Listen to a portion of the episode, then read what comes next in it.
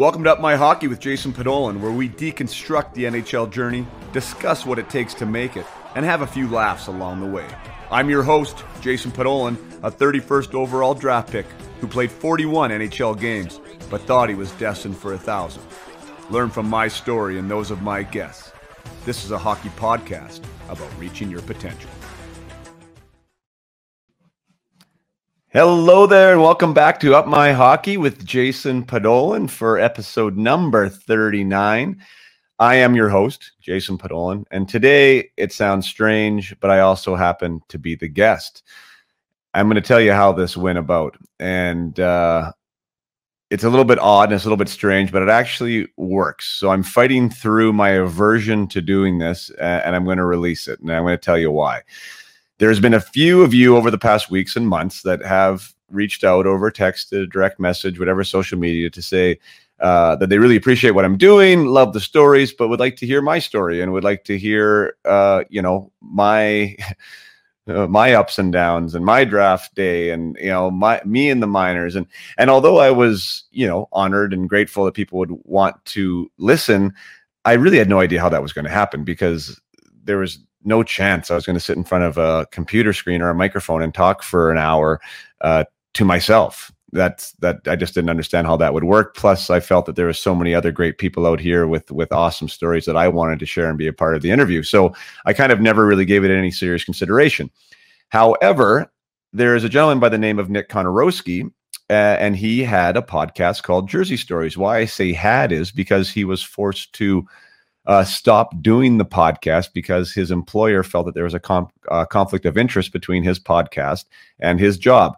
I don't know why or how or what the reasons were for that, but before he could release the episode that we did together, uh, he he was asked to stop doing his podcast. So now we had this podcast with him and I that was never going to be heard, and he was proud of the interview. I was proud of the interview. I thought that he did a really great job running it and we kind of had the idea of, well, maybe this is how my listeners get to hear about me is that, you know, you interviewing me, but we'll have it be an Up My Hockey episode. So that's how this all happened. We had a we had a podcast in the can that told my story uh, and also happens to tell three funny, memorable stories for me at the end of the podcast, uh, which was essentially the the idea or the difference maker kind of behind his podcast that he was interviewing ex pros or people in the game, current NHLers, and and having them talk about their fi- three favorite memories or three favorite pieces of sports memorabilia that they collected. So we get into those stories at the end, but I have to be honest with you. I mean, I I definitely fought through the urge not to do it because there was a big part of me that didn't want me to be on here. You know, I didn't want to feel that it was uh, about me or that I felt that my story was important, or I didn't want you to think that I was being pretentious or narcissistic or any of these things. But at the end of the day, I think the truth of the matter is is that why you are actually listening to me on this show right now and why you've tuned in previously is because of my stories. You know, I mean, if if those things that I'm going to share here in this episode never happened to me, you know, I wouldn't be doing what I'm doing now. Up my hockey wouldn't exist. So, as far as from a genesis standpoint of this company and this podcast and and what I'm doing now in, in the world of of hockey and athletics, uh, it has relevance, and I think. And I think I have to be honest with that, that it's a big piece of this story. And for those of you interested, uh, I think it's time to share it. And because there's a great way for me to share it. Uh, like I said, it's it's already been done. There's nothing I had to do with it. I'd already done the work, and we just had to produce it as an episode about my hockey. So we're going to release it here as episode number 39. Uh, I hope you find it interesting. I hope you find some lessons in it. And uh, without further ado, I bring you the episode ran hosted by Nick Konarowski with me, uh, Jason Podollan. Hope you enjoy it.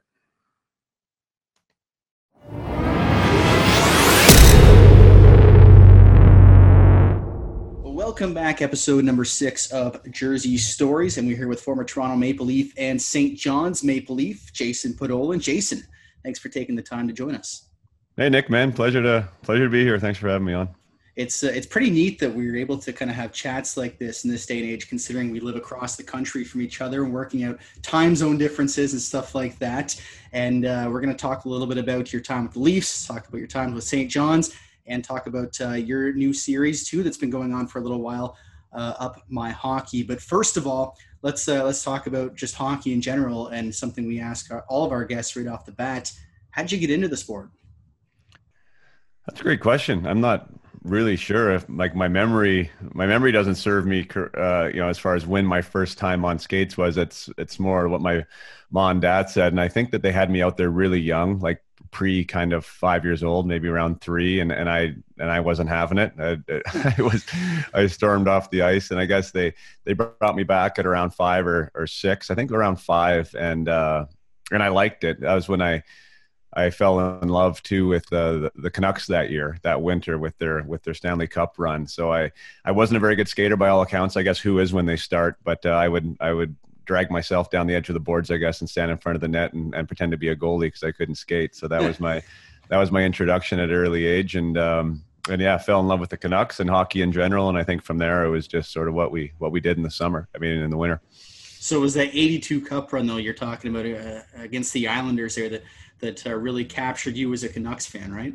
Yeah, and as a hockey fan, I think in general, you know, there uh, we were there was two channels I think in our house growing up, right? And one was CBC, and so Hockey Night in Canada was the thing, and and uh, during the playoffs, I mean, I guess a lot of Canadian families we were we were watching uh, hockey. You know, my my dad I think liked it. My mom my mom was uh, was also a fan, and and yeah, we we being from BC, we we saw the we saw that flying V right going going a long way, and I fell in love with uh, Tiger Williams was my guy, and a couple other guys, and King Richard was hard not to like. And yeah, I was six. I just sat in front of the TV and just sort of really fell in love with the sport. I think at that age, at six, it was a really I, I remember a lot of those games, uh, and I, I remember kind of living and dying with them. So that was a that was a fun introduction. So did your your mom and dad did they latch on to the Canucks uh, when they came into the league in 1970? Was there kind of immediate love affair to finally have uh, an NHL team nearby? Well, they were both from the prairies originally. My mom was from Alberta, and my dad was from uh, Regina, or uh, not really Regina, but you know, a small town close, in Saskatchewan that was that was relatively close. And uh, so I don't know. I mean, you'd have to ask them that question. I mean, they they were in BC and you know doing their thing, and you know raising a young guy and trying to make ends meet. And I think that uh, I, am sure they they probably fell in love with him to, along with the rest of the pro, uh, with the rest of the province. Yeah, and uh, you know, fans out in BC wanted a team uh, for so long, and then there are so many uh, neat personalities that ended up coming on with those Canucks teams in the in the 70s and 80s. You mentioned uh, Tiger Williams, King Richard Brodeur, and not only did they have interesting personalities, but interesting jerseys as well because you had a, a, blue and green scheme of the early on with the stick. You had the flying v then the flying skate with the kind of same color scheme as the flying v. What's your favorite canucks jersey though of all time? That's a great question. Um, i kind of like the uh, i like the skate kind of yeah. I, I didn't i didn't mind that jersey at all i like that color combination because it was it was true to what I grew up with with the V. You know, I don't think yeah, anyone. Yeah. I, I, do have a V jersey that my one of my younger sons still wears that I wore kind of through that run. So a completely authentic uh, scenario. So I mean, I, I, like it for that reason. But I think that evolution into that next step was uh, keeping those that kind of that yellow and I mean that gold and red and orange kind of combo and black. I thought I, I kind of like that, but I mean I think they look good now. I mean they've evolved, but they've definitely been all over the map, haven't they? They really have, and I'm a yeah. sucker kind of for uh, alternate those those third jerseys in the mid 90s. There were some weird ones, and I think one of my favorites is that Vancouver one where it's the flying skate and it's like the diagonal where it's got the red on top and the black on the bottom. Some people eh, kind of iffy about it, but I love it. I think it's one of my favorites. Um, but then again, I, I, love all sorts of jerseys. Kind of the more right. random they are, the more the more I love them. But so you end up as a little guy. Uh, you don't end up uh, liking hockey your first time, but uh, you get into it. And like, how did that kind of evolve? Where to the point where you're, you know, one of the top scorers in the WHL with Spokane. How did that kind of go through from the ages of five to your teen years? Well, I mean, I think I, I was a I was a pretty good athlete. I mean, uh, I, I, guess so. Once I once I got it, you know, like once you get it and you get through that learning curve and that comfort zone, I ended up being good at it. So you mean once you get good at it, and then you also have a passion for it, you know, those two things kind of go hand in hand quite nicely. So by the time I was, I mean, eight, I was probably starting to separate myself a little bit, at least in the local community. You know, playing up a league and levels and you know performing with kids two years and older than you and and that type of stuff so that was that was when it was like I, I could realize myself on a personal level that hey i'm pretty good at this you know and this is and i really like this and this is something that i want to do so from there it was just kind of the progression i i, I kept developing relatively fast. I also was a was, grew fast so i was a kid that got bigger uh, quicker. So obviously minor hockey that definitely helps. I had a physical advantage and kind of a skill advantage. So yeah i was kind i was I was one of those guys that you were reading about in the paper when they were 13 years old, you know, scoring all kinds of goals and was going to be the next kind of greatest thing, you know, and, uh, uh, and yeah, so that was kind of the, the, the journey for, for, me. I got listed from Spokane by Spokane at 13 years old. That was before they had the, the WHL draft. The WHL draft came in like just after, um, yeah. kind of uh, for my age group. And, uh, so there was, I was one of the last three guys to be uh, listed as a 13 year old on my birthday. And so there's me, Jeff Friesen, and um, Travis Clayton was the other guy that uh, that were listed before that came into play. So we weren't a part of that that first draft that came in, and uh, and yeah, I mean, I was going to be a Spokane Chief. You know, I, I, I was I was jacked to be to be with them. So from like 13, I couldn't play with them until I was 16. So I had three years to kind of dream about that and think about that. And um, and yeah, I ended up my travels took me out to Penticton to play with the Panthers and Paul Kariya. Before that, I was in Sherwood Park. We left Vernon and went to Sherwood Park to play uh, in that amazing Bantam League out there with the Sherwood Park Flyers. Um, I think there was five NHL players that came out of that team that we that I played on. Uh, a lot of friendships from that team still, and you know, and then the year after, ended up playing in Spokane for four years, and it was just kind of really sort of at that point it was kind of all part of the plan you know everything was just sort of falling into place. And you know me being in that league at 16 was kind of what i was told i was supposed to do and is what i did. And you know the success that i had there and playing uh, on the national team and stuff was under 17 and then on the world juniors it was you know that was kind of the thing you know it was uh, it, i didn't really run into big obstacles until pro and the nhl level of like you know trying to get through that door. But uh, the, the early youth years were uh, lots of goals and lots of wins and and lots of fun. When you're around that age of 12 13 and you said you started hearing uh, you know and reading your name in the paper and stuff like that and you know you've got uh, you had a significant amount of time between the time when you were first listed by the Chiefs and by the time you first started playing uh, how did you and i guess this is good advice for younger players how did you kind of keep a level head and not let that hey check that check that out. That's my that's me. That's my name in the paper. I could kind of be like a, a hockey celebrity one day. How do you stay level headed?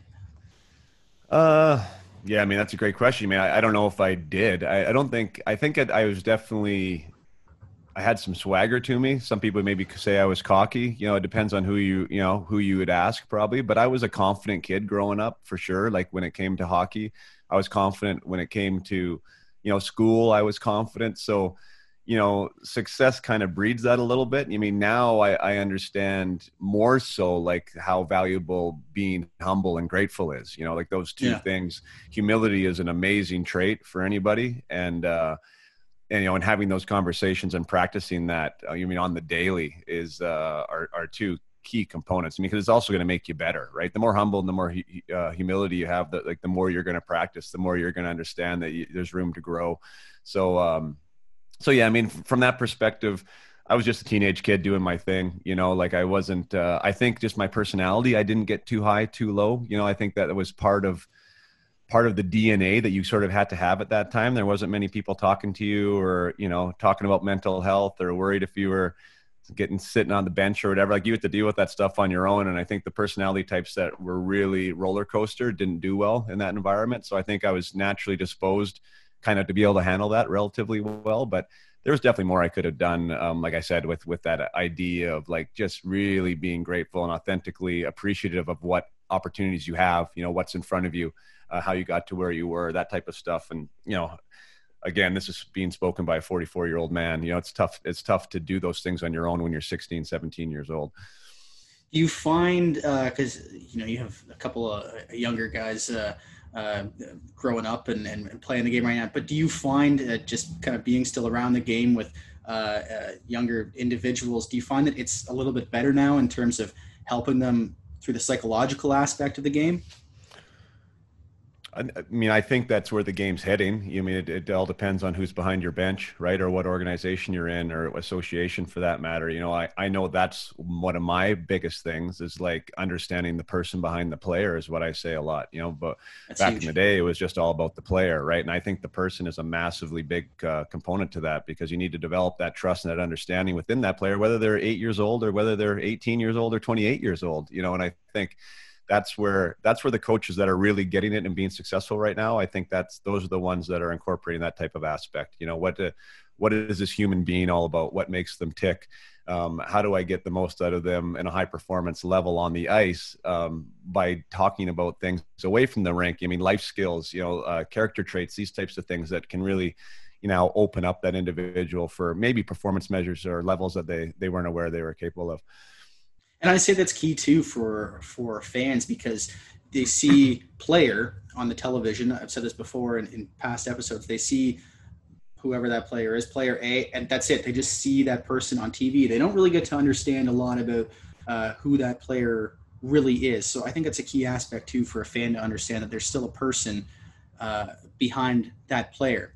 So when it came time to get uh, came time to get drafted, um, what was it like the conversations that you had with uh, with teams? Because I know they go real in depth now, real in depth when you're about to get drafted. What was it like uh, in 1994 in that in that spring uh, when you were uh, about to get drafted? What was that like when you were, were talking to teams, or did you only talk to the Maple Leafs? No, I mean I got drafted by Florida, right? So I mean I right. I I, I uh, chatted with them. My draft was in was in Hartford, so even leading up to that draft, we, we still had the NHL Combine, I guess it was called. So we'd go for uh, central scouting testing. Can't even remember where mine was, to be honest. But I mean, even previous to that, like flowing out, flowing out to San Jose, flowing out to Washington, flowing out to Tampa. I think like I, I it was it was kind of a blur. I mean, like really, like there was there was so much going on.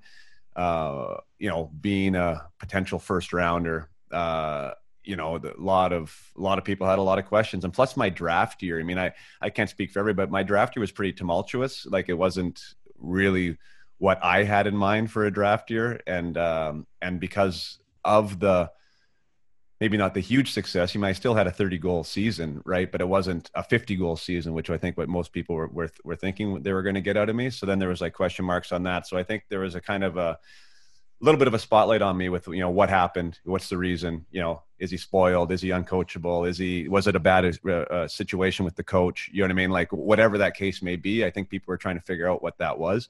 Um, and then when we were in hartford yeah i mean all the teams yeah, they set them up with your agent. I mean I, I don't know how many teams i met with. It was almost all of them though. I think like probably between 15 and 25 probably meetings if i remember correctly. And and you just go around and those are really crazy. I mean, for the, for the kids that are stepping into that, it, it's uh, it's a pretty big deal because you're you know you're 18 years old, you're sitting in front of a group of men, sometimes like a big group of men, you know, and you're sitting in the middle of the circle and they're firing questions at you, and and a lot of times it's not a it's not a friendly environment. It's a pretty hostile place. It can be right. So they're putting you on the spot and they want to see what you're made out of and you know, and, and again, and I guess rightfully so. But I mean, you don't have your agent in there. It's not like you have a lawyer or your dad or your mom or anybody, right? You're in there alone, and and like I said, sometimes it's a group of guys, sometimes it's the GM, sometimes it's the you know their head scout, like whatever the case may be. So I went through the through the ringer with that, and I could instantly tell like getting a little historical on my own career, but there was a my coach, my drafter was Bryan Maxwell, and he was a pretty divisive figure in and of himself, um, and had kind of a loyal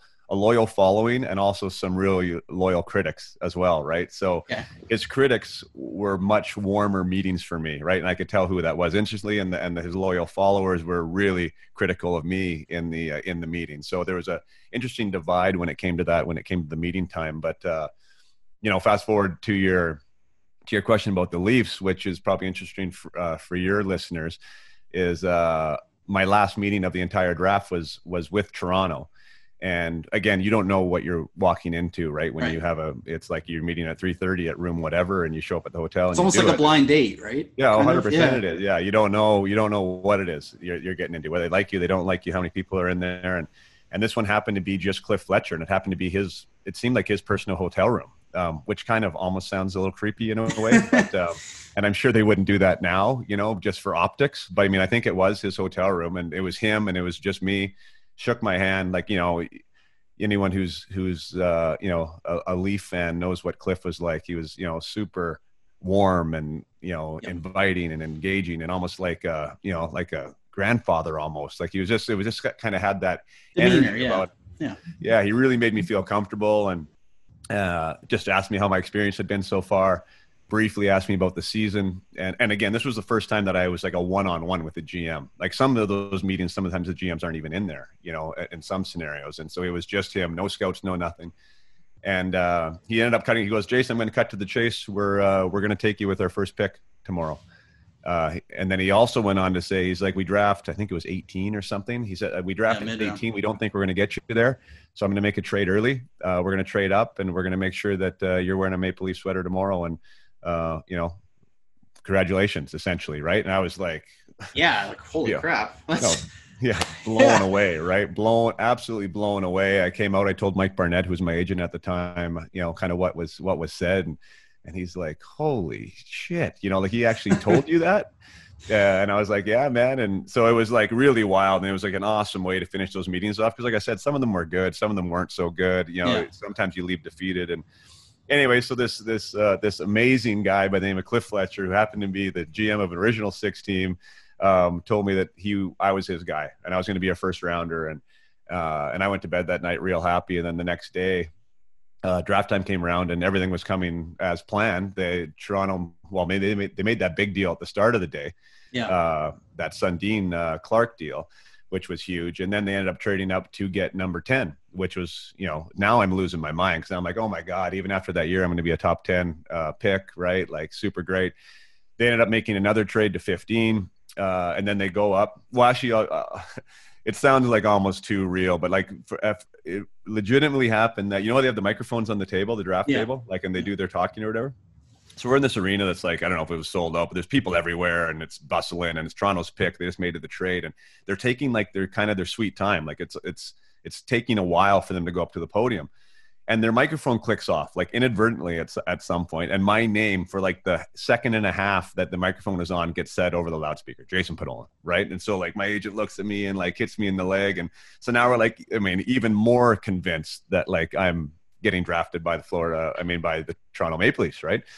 Anyway so cliff walks up there with his group and uh, they said they with a they select eric Fichaud from the Frontenacs or wherever he was from, and my heart just sank, right? Because I mean, why wouldn't it? I mean, I, I was supposed to go there. He told me to my face he was going to take me. Everything had happened up to that point except my name being called over the microphone. And anyway, so it was a long ride from like whenever that was, 15 to 31, when I got taken. You know, it was maybe a couple hours seemed like 20 days uh, for, for me at that at that space and anyways, we got, I mean, obviously got taken by Florida and, you know, looking back, of course, grateful and what is still an amazing thing to do.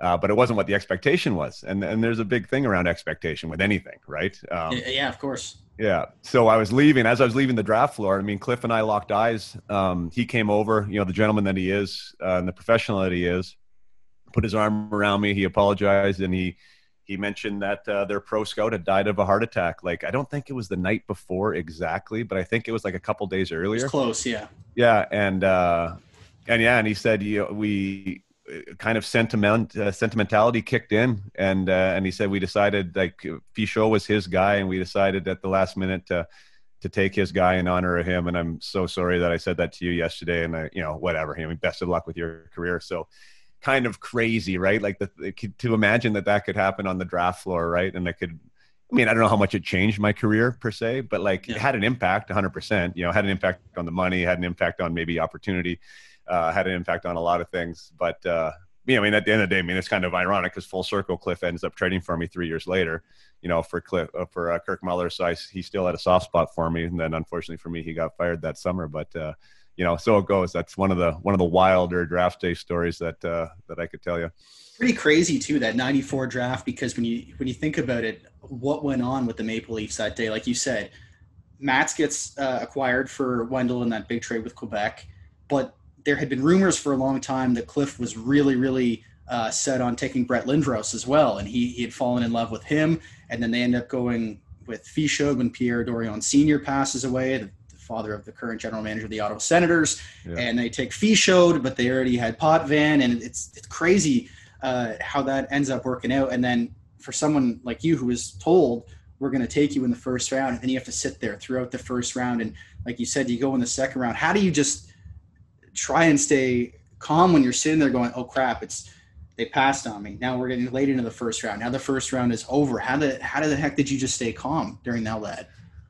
Well i mean I mean, when, when the doors closed that night, you mean, I was crying like a baby. To be honest, you know, like it was that was a hard day for me, really hard day with the expectations built up and thinking you might go top ten, and you know, trying to come to terms at that age with like the fact that somebody passing away somehow impacted, you know, my draft position and then kind of the timeliness of that, and you know, but like all things, it passes. You know, like being in the crowd, it was, you know it was hard, but it was you're mad. You know, I mean, I don't know what I don't know what. I mean, there's a lot of emotions going on, right? And, you, and every pick, you kind of just get sitting lower in your seat because it's like, well, you don't know what's going to happen now, right? And it yeah. kind of just seems like it's going on forever. So, I mean, I regret the way I handled that. It kind of sounds pouty now, um, but I think it's just being human. You know, like I said, like your expectation is one thing. If if I would have expected to go 51 and I win 31, you know, I mean, obviously you'd be elated with the number. I don't think the number is really that big of an impact. It's more or less like where you thought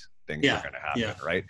And uh, and because it was it was such a big disparity from what I thought, and you know, going from Toronto's first pick to Florida's third, right? Like they took Ed Jovanovski first, they took Rhett Warrener 26, then me 31.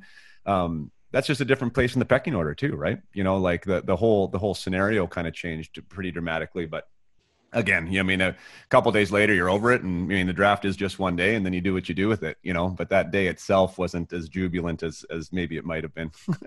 yeah, but the crazy thing is, you, you just said that. Uh, is it weird to kind of be labeled as a number when you're going into organization like with the Panthers? They see, okay, Ed's Ed's our number one guy. We invested a lot into him. He's he's the top of the the, the chain in the pecking order in our cupboard for our, our prospects then you have Rhett at 26. And then do you get looked at differently when you're a second round pick or a third round pick? Is is that really true when say you go to camp and they say, okay, well, he was a second rounder. Does that kind of get in the, the mind of both the player and the team a little bit? I mean, again, I think I think different organizations all handle that a little bit differently. Uh, but I do. People would be lying if they say that it doesn't impact. You know, like you don't look good as an organization if your first if your first round pick doesn't make it right so like there's an optics with that right so like right. The, the, farther down you go the less you have invested on them indivi- on an individual level doing well of course you want guys to do well within your organization but you're not necessarily going out of your way for them right if you're a ninth rounder and you play ridiculously well in camp and you're doing great in the minors you can definitely i mean it happens all the time that yeah. guys work their way in the nhl but you've seen it time and time again where a first rounder will get five games. They'll get 25 games. They'll maybe get a whole season. Maybe they'll get traded and get another full season. You know, like there's there's uh, there's longevity that comes from that draft, and and it comes with chances too. So I think th- there is a reality to that. You know, um, in Florida, I don't know. I mean, I felt like they traded me great. You know, I was their first forward taken that draft. Um, you know that that was helpful too. You know, they were a young organization, so they didn't have a lot of draft picks in the system, which was also helpful. Uh, but you know, without question, it would be it would be more advantageous to be Toronto's 15th pick overall, first round, their first pick, as opposed to being you know 31 and Florida's third pick. You know, it's just but, kind of the way it goes. Yeah, that, that that's the, the reality of it, I guess. Mm-hmm. But you do end up coming to Toronto a couple of years later. It's now March 1997. You get straight uh, traded straight up for Kirk Muller. Uh, you come here, and what was it like though joining the Leafs core that was kind of on its way out. Dougie had just been traded along with Dave Ellett to New Jersey. Wendell was back for a second turn, but a lot of those guys from the 93 and 94 runs were gone. So what was it kind of like coming into that that room in the spring of 97? For me, I was oblivious to all that, to be honest, because I wasn't a Leaf fan growing up. And even like the more I got into the, excuse me, the more I was into junior hockey and doing your own thing, like it's really hard to at least for me to be a fan of the NHL. Like I didn't right. really know what was really going on uh, uh, in a lot of scenarios, right? And you're more tied into your own organization at that point. So me understanding the life cycle of some guys in that team, you know, I really didn't know. You know, I, I just knew that when I got there, obviously they they weren't a playoff team. You know, I knew that they had some really cool names like Matt Sundin and Curtis Joseph and Wendell Clark. Uh, that was kind of pretty mind blowing for me to be in the room with. Uh, so that was that was cool. But it was, I mean, I've spoken about it a few times. Like that trade was, I mean, completely mind blowing for me. You know, it was I'd never been traded in Spokane. I mean, in junior, right? So four years in one team. To that point, I'd been you know three or four years with the Florida Panther organization.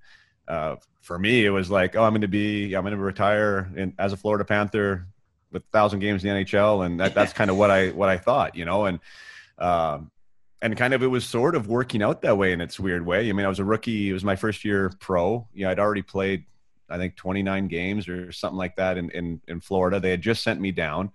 Uh, with great messaging too, you know, like, hey, just go down there. Like we're in a we're in a run. You're part of this organization. You know, I was a point of game guy down in the minors. I mean, as a 20 year old, which is really hard to do. So I was mm-hmm. producing mm-hmm. down there and scoring.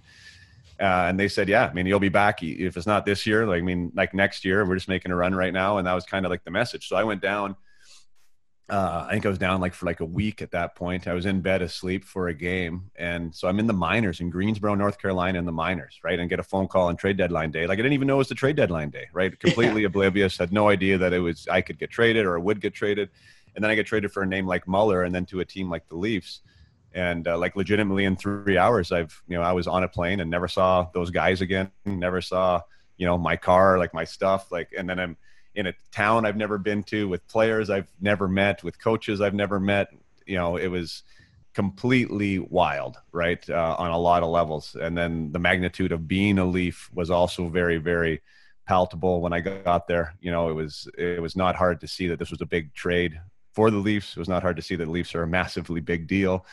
And uh, and yeah, the guys were good. I mean, like my initial what I if, if I have if I mean, and that's kind of we already talked about coaching. Like Mike Murphy was there, Mike Kitchen. Uh, they were they were nice, but it wasn't like I never felt like they wanted me to excel or ex- succeed. You know, like it was more like we're gonna put you out there and see what happens.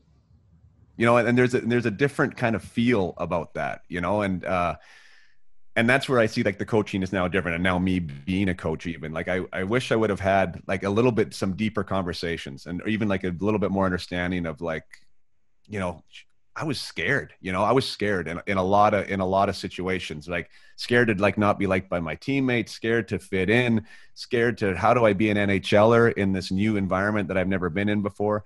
And, uh, you know, and I think I, I think with some help I could have got through that. Like understanding that, hey, you know, like they got my back. If I make a mistake out here, I'm going to get out there again. You know, like I'm a part of the future kind of deal, right? It was more. Yeah. I never really felt that, and I and I wasn't prepared. I didn't have the toolkit to really get through that on my own and just say, screw it, here it is. I'm I'm giving her. You know, so yeah.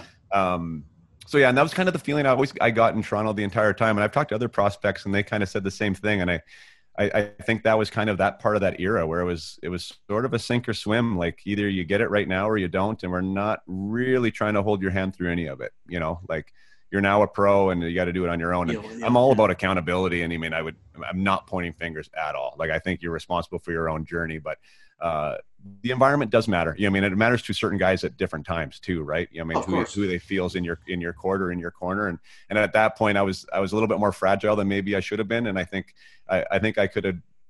I, I would have liked to have tried that scenario again, just sort of feeling like I could exhale and you know saying like, "Hey, man, go go out and give me your best." You know, we're, we're we want to see what you're all about.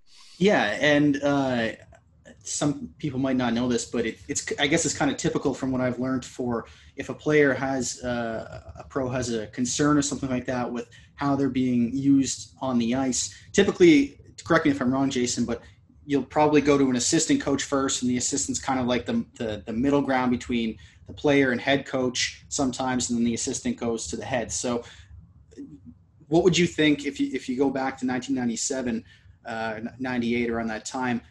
If you had gone to Mike Kitchen, what would you would have said if you had been in that mindset to be like, hey, you know what, uh, I, I kind of just want to talk. What would you have said to him? Well, I think that's the issue, and I think that's part of the stigma. you know, I mean, is what the issue is. And I think that's when you talk about team culture and you talk about like inclusivity and that type of aspect, like I would never have had that conversation, which is why I didn't. Mm-hmm. Because you know, being new to an environment, they don't know me. I don't know them. I mean, they just traded a big name, their assistant captain for me. Like, yeah. I'm trying to be like gladiator, right? I'm trying to be like stoic. I'm trying to be strong. Like nothing's Nothing bothering me. like, yeah. yeah, like I'm supposed to be here. I fit in. Like that's the kind of that's the way I wanted to portray. So for me to walk in there and be like, "Hey, you know, Kitch, I'm scared shitless right now, man." Like I just like that wouldn't have came out of my mouth, but it might have if they were asking me. Right. You know what I mean? Like saying, "Hey, kid, like this is a big deal. We know this is a big deal, right? Like you must be like, I understand this is a new staff, right? I understand there's new players here. You're just trying to get your foot in the door. Like this is how I think you're going to be a great pro, right? And I want you, you know, like if if it was like that sort of a, a dialogue, then I think you're going to start to get the human side out of the out of the player, you know, and talk about stuff that that can that can help them, right? That that is going to make them better. And and mean, obviously, like the the full circle side of that is, I mean, you're helping me but you're also helping your team because I'm an asset for the team. So I mean, it, it, it, you know, you want the best out of the pe- people that are a part of your organization. So you would think, right? Like that, yeah. Right. And and kind of, I mean, I I say that you know, rhetorically, but it is kind of weird because it, in a lot of environments, it didn't honestly seem like that, right? It was like, you know, it, it didn't, yeah, it didn't seem like on an individual basis you are trying to figure out how to maximize this person's potential. It was more like there might be somebody in the queue that we can just plug and play, you know, and hopefully this guy might fit better. Uh, which is, I guess, just a real side of sports and professional sports too. But you mean, uh, different organizations do handle that kind of aspect differently. Like Detroit was amazing for years with that, right? Like being yeah. able to bring guys up and actually turn them into players, right? Like the the environment there was conducive to them doing that, and uh, yeah. Anyways, you I mean it it is what it is, but that was to do it again and now like knowing what i do now with helping young players like i know that those conversations matter and they matter to different people at different times and uh, all athletes whether you're young or, or old like they need that outlet they need someone in their corner if happens to be your coach amazing or an assistant coach amazing but at least you need somebody in there to be able to bounce some stuff off and uh, at the time i mean I'm saying like the Leafs organization maybe should add somebody there. But I didn't really. My mom and dad were absolutely amazing, but they weren't people that I was going to talk to about that. You know, I didn't have any. Yeah there was nobody kind of in the corner that I was my agent wasn't really there for that kind of stuff. So I did feel like I was a bit on an island and I owned that stuff and I just tried to figure it out. And unfortunately at for that 10 games with the Leafs and the initial time of my trade, I didn't think I was that bad per se, but I just wasn't as good as I could have been. Right. And that turned into be like the stage. Like that was the stage that I was on, and I think that was the judging point. Yeah. Well, kind of, yeah, because Mike Johnson came in at the same time, and I, I mean, Johnny and I, I mean, are, I mean, I would call us friends. You know, we don't talk all the time, but like we were similar age, similar style player uh, and he performed a little bit better in that stretch and then he was there. Like the next year he was there and i was kind of a little bit i wasn't quite as good. And then when when the uh, changing of the guard came with uh, mike smith it was i made it too easy for him to be able to get away with sending me banishing me to the minors. You know like if that 10 games was a little more solid then there would have been no need for him to do that or he wouldn't even been able to do it necessarily right? So i mean that's the game the way the game works. Uh, and I get that now. But I mean that those ten games were pretty important for me to to make a big splash, and I didn't. Right. Yeah, I, I remember uh, and going back and looking looking at it that end of that 96-97 season.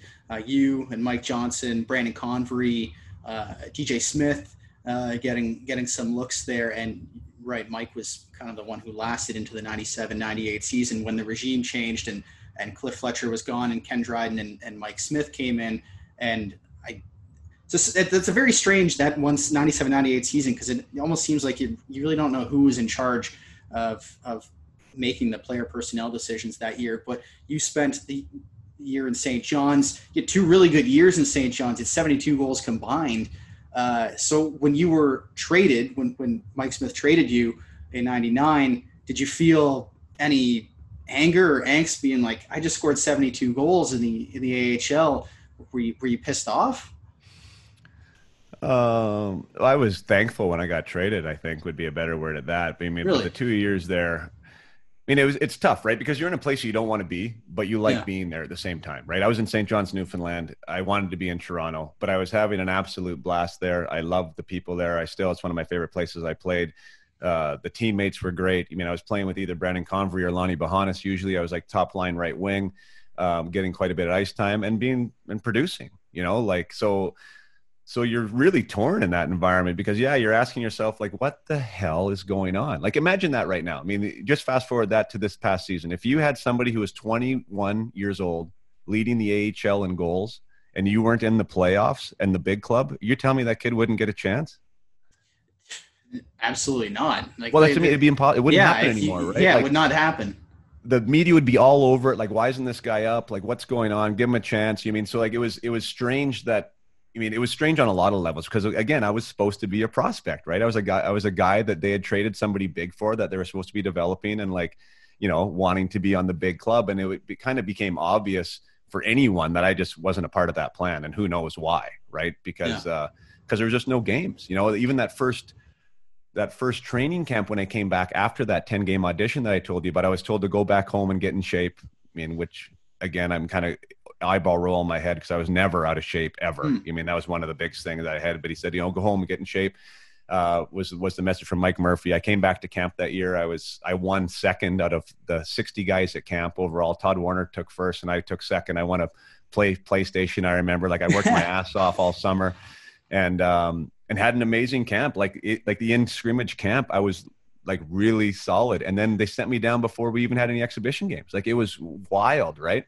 So then I go down to the I go down to the farm and I had three hat tricks in my first four games. I was leading the AHL in points, and I mean never. I don't even think I got a call up that year. You know, it was like that's when you sort of are like it's really hard. You know, I mean that's the mental side of the game that's tough, right? Because yeah. you you feel you're doing the right things, you feel you're you're getting the results, you're not getting the uh, the response that you want from those in charge.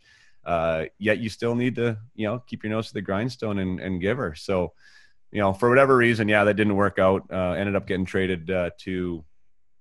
Well, and I should say though, I mean that was a weird time for the Leafs because they weren't really they weren't producing anyone. Like I mean, Brandon Convery was like a hell of a hockey player that they couldn't get. You know, the uh, Jeff Ware was their other first rounder that you even they couldn't really get much out of. The guys that came up was like Thomas Kaberle, um, who else came? Danny Markov came Danny up out of that system, yeah. but it wasn't like a. I mean, they just sort of they played there for half a season and they brought him up and it was like okay they, they stuck. I mean, it wasn't like a real development thing. I remember Bill Watters coming out there sporadically, and I think that was the biggest problem with with St. John's is that they just no one was watching. Yeah you know like it was a hard place to watch you know it was a hard place to get to and you felt really disconnected and i think that the the minor league system was disconnected from it too you know it was it was hard to call guys up and and there was just sort of different scenarios there where it just sort of never worked out for for a few guys there. Even Lonny Bohonos, like him coming up that playoff year and like yeah, ninety nine, yeah, winning the second round for you guys, like he was unbelievable. He was, yes. It, it, doesn't get re-signed and kind of disappears. And I mean, hockey's a funny thing, but anyways, that's so, so it goes. I ended up going to LA and things didn't go a whole lot better for me there. Um, almost it's kind of the same scenario. The coach ended up getting fired, and a new coach came in, and uh, ended up grabbing Brad Chartrand, who was my teammate in St. John's, um, and sort of turned him into an NHLer and whatever. I mean, that's that's the way it goes. It was it was a hell of a ride, let me tell you that. So after the the trade to the Kings, and you're and you're going through the AHL, and you're going through the IHL for those next couple of years uh, before you ended up heading to Mannheim and going to play in Germany. Again, how do you keep going through that grind that you were talking about when you're still playing and you're and you're hoping to just get that call up to get that another chance? Uh, how do you how did you keep going through that grind? Well, it was interesting because I ended up I kind of felt like I was getting worse to be honest, like as a player. Like I you know, I came up as a rookie, was over a point a game in the AHL, ended up, you know, leading the league in goals there at that one point. Uh, ended up going to Lowell uh, with with LA, led that team in goals and points. And then the next year came back when it was uh, when I got taken off waivers by Tampa and ended up being in Detroit. And that was a year like I was like, okay, I'm taking this super serious because it was like, you know, that was my fourth year pro, you know, like not really getting a shake and kind of really needed to do something different and that team was just awful. Like we were horrendous that year. It was it was crazy how bad we were. Tampa's farm system was was not good. Uh, the older players there weren't good. uh, it was it was rough. It was the worst team I've ever played on in pro. I mean, Scotty Nichol was there, who's still a good buddy of mine now, assistant GM of the Nashville Predators. He he ended up leaving that team after seven years in the minors and making the Calgary Flames the next year. I think yeah. he's the only one that ended up doing something, and it was amazing that he was able to accomplish that. But I just remember like feeling like I wasn't getting any better. You know, like I was kind of turning into a different player. I was now blocking shots on the penalty kill and you know, there's nothing wrong with blocking shots in the penalty no. kill, but I was I was sort of evolving in a different way. Uh, went to Winnipeg, was an was okay there. Went to Bridgeport, was okay there. And I kind of just I don't know. I was losing something on the passion side, I think, and I was also like starting to treat it more like a profession, like a monotonous job, as opposed to something that you're really excited about doing. Uh, and I think I got worse. Like I do think I got worse. Like I wasn't, you know, I wasn't doing the the extra at that point. I wasn't, you know, stepping into some of these opportunities maybe I had. And that was when I had the idea of going to Germany. I'm like, you know what? I'm going to go there. I'm going to fall in love with the game again. I'm going to reinvent myself.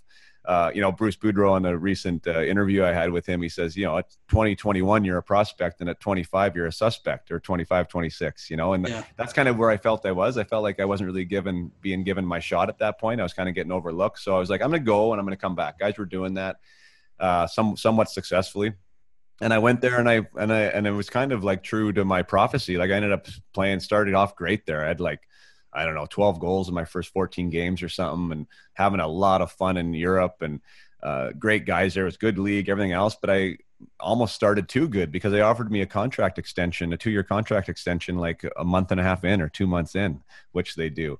And they gave me a big raise, and it was almost like making one-way money in the NHL. And it was sort of uh, it was a crossroads. I mean, to be honest, right there, it was like I knew that if I signed that, I had security. I wasn't going to get traded anymore. I'd been traded a ton. I'd been all over North America. I was kind of over that.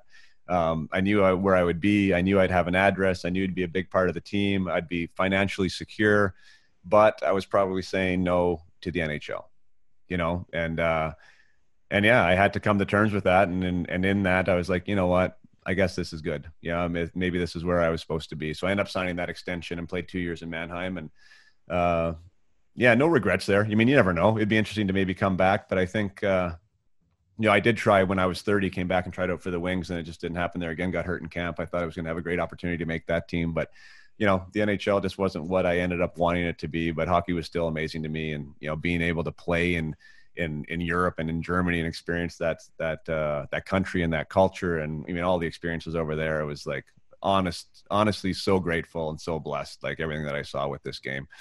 Is it something you'd recommend to uh, somebody who might be in a similar situation? They they may be playing in the AHL, the ECHL, and they've been traded a couple of times and they, they might have an offer and they're thinking about going over to Europe. It might be a bit of a culture shock, but would you recommend going over to Czech Republic or Germany or something like that to to play as you did? If it appeals to them, I mean, I'm a, I'm a, I consider myself a curious and adventurous kind of guy. I'm interested in a lot of stuff. I enjoy culture. Uh, you know, I went to Japan. I pulled myself out of out of university to go to Japan when I got a contract offer after I kind of retired in air quotes the first time, right? And it was more like, yeah, I mean, you kidding me? I'm going to go to Japan. Yeah, like, okay. You know, like that would be fun, but you know, I would recommend it for that. I think like the hockey is good. They they you you can get paid well in the right leagues. You get taken care of really well. Uh, it might not be an amazing career move if like the NHL is your ultimate goal. You know, I think like the guys that stay there and be are part of that system and are and you're more watched and you're more in people's faces. I mean, I think that's probably a wiser thing, but I mean, everyone recharges their batteries different. You know, I think that my original idea there of going over for a year at 26 was was actually pretty smart. You know, I mean, I think it was it was turning into what I wanted it to be. I was I was uh, got back to the offensive side of the game, which I liked and and enjoyed, and and started associating myself with a goal scorer and starting getting that confidence back. You know, and uh, and yeah, I mean, who knows what would have happened if I would have played the one year there and came back to an NHL training camp? You know, I mean, you never know. So I think it's it's not a bad idea either way, right? It's a it's a great way to get to travel and see the world and get paid for it. That's for sure. For sure, that that's it sounds like an an amazing experience and and just to have the stability because you mentioned the, the the trades and the waivers and stuff like that. What is it like to go through the process of a trade. I, I know if for anybody who's who's watching, who's seen the movie uh, uh, Moneyball, and Brad Pitt says to Jonah Hill's character, he says, "No, you just you just tell them straight up. They're they're they're pros. They deal with it. They have to do that, and they go through the the trade of uh, I believe it's Pena in the movie. Is it similar to that? Is it? I guess it maybe depends on where you are, but what is it like to go through that multiple times?" Well, it sucks. I mean, I, I, was thankful now. I mean, now I have three boys at home and a wife. Like, I couldn't imagine doing that w- with a family. I mean, I did every time I was single, you know. So every time I was single, it was just me I had to worry about. I wasn't changing schools or having, you know, my wife picking up and finding a new network of friends and, you know, all that stuff. It was just me. And as soon as I got implanted in a new team, at least I had new friends and new buddies and a new ecosystem, you know. So definitely easiest on the player, but it's hell of a hard. It's hard, you know. Like it, like I said, it happens in it happens without you knowing, and it happens in the span of like such a short time frame that would blow normal people with normal normal jobs mind. Right? I mean, can you imagine getting called right now and saying you're leaving in two hours on a plane and you're going to live in Nebraska? And uh, go find an apartment. You know, I mean, no. you know what I mean? Like, it, it's yeah. something that a lot of people just, you mean, uh, you don't even go there, right, on a normal level, and like, and a lot of people I really don't think could handle it. Like, I mean, it's not, it's not normal, right? And uh, and yeah, I, I got traded three times, and I got taken off waivers once, and that was all before I was 25, right? So, uh, and all of them were like that. I mean, I said like the the first one with Toronto, it was a phone call. Uh, Florida, it, it, that maybe was a three two minute phone call, right? Like, That's hi Jason. Bryan Murray. Uh, thanks for your time. We just traded you to Toronto Maple Leafs. Uh, best luck in your career. Click. You know, and it's like what? Like that's you know that's the extent of it. You yeah. know, and uh, when I got taken off waivers, I don't even think like the I don't even think Dave Taylor told me. I think it was somebody else in in uh, with the Kings that told me. Like it's just it's really weird. It's really uh, you know it's not uh, it's not empathetic. There's nothing empathetic about it. There's nothing. One of those sink or know. swim things again, right? Yeah, it's just yeah. I mean, it's like you're a you know, I mean, you're a pawn on a chessboard, and we just decided to move you. You know, so see you later, right? And uh, and I guess you know that. I mean, when you're in it, you know it. Yeah. Uh, I, I do think there's ways to improve that, and I have him even in my own podcast there, up my hockey. We, you know, I've covered that with guys, and and some guys in different organizations have felt that they got treated really right and, and well in that scenario, you know, like even maybe notified before, given time to prepare, you know, how do you want this to be real? You know, it, it, it, it, it can be handled differently for, for different, for different, uh, for different guys. And sometimes it's handled better than others, but yeah, I mean, I don't know. Trades are a crazy thing. And, uh, to experience them is, well, it tests your mettle. And I mean, it's, it's definitely made me stronger and it makes you adaptable and it makes you, you know resilient and all these things but it's uh, definitely something that's you know you, i don't think you ever really prepare for or are prepared for necessarily it's it's uh it is a crazy thing like you said i couldn't imagine picking up the the phone right now and somebody saying uh yeah you know we traded you this other business in idaho it's like uh I, I don't really want to live in Idaho, but okay, I guess I'm going to have to do that. Yeah, it's, right. it's definitely a crazy thing. But uh, Jason, before we get to uh, your first item that you're going to you're going to share with us. I have one last question for you. And if you go to Jason's Hockey DB page, there's his headshot there with the Florida Panthers. And you look pretty angry or kind of surly in this picture. And I'm assuming this is something from Media Day or maybe with the Panthers. When it comes to those pictures and having to do that, is this something players kind of just don't like to do? That's interesting. Yeah, I don't know. I mean, and you don't even know really when. Like, I don't know how Hockey DB got that picture, or even like I don't. I don't have that picture. I've never seen that picture except for Hockey DB, right? So, uh, you know, when you're in that environment and, and in those in that ecosystem, you you are getting a lot of pictures at different times, and you don't know when they're coming. I think a little bit of it is a machoism persona at the time. I mean, you got to think in the '90s yeah. too, right? I mean, it was a tough, rough sport, and you know, so I think you were trying to project some type of toughness, you know, in those pictures. So not necessarily that you were mean or or, or not, you know, or that maybe I was having a bad day. I think that was more probably a calculated scenario. If this is the picture that's in the program or the other team's going to see, then this is this is how I want to be portrayed. You know that uh, off his nails. I don't. Yeah, I don't have a big smile on my face. You know, which which now I would do that, right? Because that's more that's more natural. But anyways, that's probably where that came from. It was more me being a projection of who I thought I was supposed to be, as opposed to what I actually felt. Very interesting. Learn something new. I always wondered about that. It's like, I wonder how they're how they're doing that. If there's any thought process going into right. to pictures and stuff like that. But uh, Jason, thank you so much for that detailed uh, history of your career, right from Spokane uh, to Mannheim, and I'm very curious to see what you've collected over those years. So we're going to take a break and, and hear from one of our sponsors. But coming up in just a sec, Jason's first item. We'll be right back.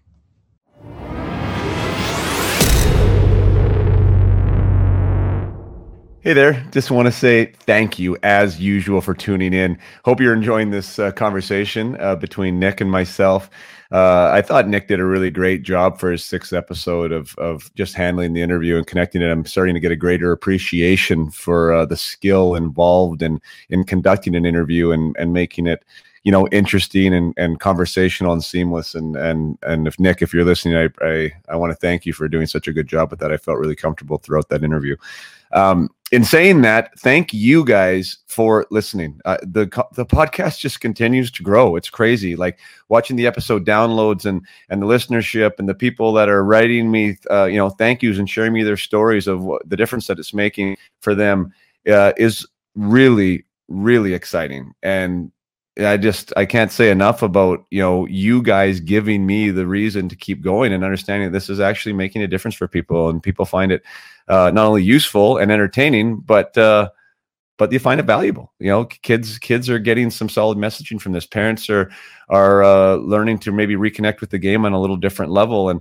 and uh, yeah, I just love hearing that. So once again, thanks so much. The Jerred Smithson episode really seemed to cross the boundaries between you know hockey just complete hockey fans or hockey people into into people who are just interested about how to be a better human being. Uh, because that that episode has really blown up. It was one of the most successful to date. And and all the the the episodes of late are just on the uptick. So it's exciting. Whatever you're doing out there i appreciate it. You know whether it's sharing it on social whether it's talking to your friends about it you know talking over coffee about it sharing it with your families it's uh it's working because again i mean there is not a penny spent on this as far as advertising is concerned. There's no paid sponsorship. Um, there's nothing pushing this other than word of mouth and it's super exciting to see how powerful word of mouth c- can be. So uh, i will bring you back now to the episode and it's so weird to bring you back into something that uh, that i'm the guest on but uh, here we go going back to the conversation with me, Jason Podollan. And we're back, episode number six of Jersey Stories with Jason Podollan. He uh, gave us a nice little outlook on his career, spanning from the juniors in Spokane all the way up to his time in Germany. So he must have collected some really cool things. So, Jason, it's item number one. Item number one. Well, I mean, I think I'll start with the great one. Uh, Wayne Gretzky because why wouldn't you? Even though he wasn't necessarily my player growing up, like I was a I was a Mario Lemieux fan uh, through and through, and he was my idol. But it was impossible not you know to massively respect Wayne and what he was accomplishing and who he was. And and when Mike Barnett called me in my uh, leading up to my draft year, who was Wayne Gretzky's agent at the time and wanted to represent me, uh, you know, I mean, it was that in and of itself was a massive honor and super prestigious to to be able to field that phone call. And you know he essentially had had me as i'm sure he did a lot of these young prospects with with even that phone call right? And, and who he had in, in his stable. And and uh, part of that his recruitment process meaning mike barnett's was was to bring me to uh, calgary to watch the kings play the flames in a stanley cup uh, playoff game. And uh, so i was there with mike barnett and he was filling my head full of big dreams and you know custom gloves and and all the rest of it. And and after the game he brought me brought me down underneath in the concourse uh, to meet Wayne uh, kind of. I mean he was he was he was baiting that hook right that maybe we'll meet Wayne and stuff. And, and so I was like okay great. So we waited out there and, and Wayne had two goals and an assist that night. He was you know first or second star as usual. And, Wayne yeah. and he came out and uh, of course was like trying to get stor- you know swarmed by by people or whatever. And he was he was super gracious, but like uh, allowed uh, uh, us to have some room and and kind of Mike Barnett introduced me to Wayne and and Wayne uh, shook my hand and instantly started asking me questions, like engaging me on uh, you know where I was playing, what type of season I had, what what what I wanted to do as a hockey player, and like it was captivating. Really, I mean, it felt it felt like you know I was. Were you starstruck a little bit? What's that? Were you starstruck a little bit? Be like, holy crap! I'm this is Wayne Gretzky. I get well, of course. I mean, of course, but I mean, but he had such an amazing way of making you feel comfortable, right? Like again, by engaging me, like it wasn't awkward silence. I wasn't there like ogling him. He was talking to me, and he made it. He made it easy for me to have a conversation with him. And I don't know really how long that time went, but it seemed like minutes, and I'm pretty sure it was. And at one point during the conversation, uh, one of their trainers came up, or he called one of his trainers over and said something to him, which I couldn't hear. Trainer left and then he came back with two sticks, uh, his shiny Easton sticks, right? Again, he, he's he's still talking to me. He's not he's not looking at these sticks. He's not talking to me about the sticks. He signs the sticks, both of these sticks, gives them both back to the trainer, and then the trainer leaves. I didn't even really see where the trainer went. So we continue the conversation. Mike Barnett then uh, well, Wayne Gretzky actually invites me to dinner, which blows my mind. Mike Barnett overhears and he's like, no, no, no, Wayne, like we got to go talk some business still, like whatever. I don't know if that was part of the shtick or what, but like I was like, I want to go. yeah, no Wayne, kidding. Right? Um, so anyway, so that got kibosh, but then before we left, he's like, "Oh, Jason, I got something for you." So he turned around and he walked back and got one of the sticks that he asked the trainer for that was leaning against the wall and he walked back over to me and he gave it to me and he said, "Hey, best of luck in your career. Uh, I scored I scored a goal with this in the third period tonight.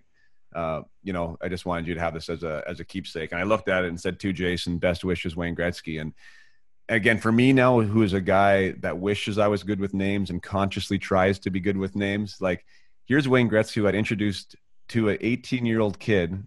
You know, got introduced. Here's Jason. Like he remembered that three four minutes into the conversation to write that on a stick. Like that in of itself was like powerful. And it just was a massive testament to what an amazing gentleman he is. And there's almost nobody in the game that can find anything bad to say about wayne and because he's that kind of guy you know? And i, I use that story as an example with my with the players that i work with and that, that i mentor. And it's just you always have an opportunity to make an impression right? You're always you're always able to impact somebody. And i think wayne really was conscious about that that he he was able to impact people and leave memories and marks and he wanted them to be positive. And uh and that definitely was you know i ended up getting to play against him too. Like that's one of the you know i only played 41 games in the nhl but one of them was against wayne gretzky.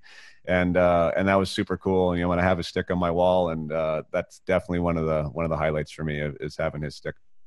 An amazing tale of meeting Wayne Gretzky. I've never had the chance to meet Wayne, but of those uh, that I know who have, they say the exact same thing. Wayne takes the time to talk with you, say, learn your name, make you feel special, make you feel like there's that connection that gives you that moment. And so when you were playing and, and your days after playing, have you kind of been the same way? And anytime somebody who's asked you to chat about your time, whether it's been the AHL, NHL, Germany, do you kind of make sure that you take the time and, and tell those stories too to, to kind of have that moment?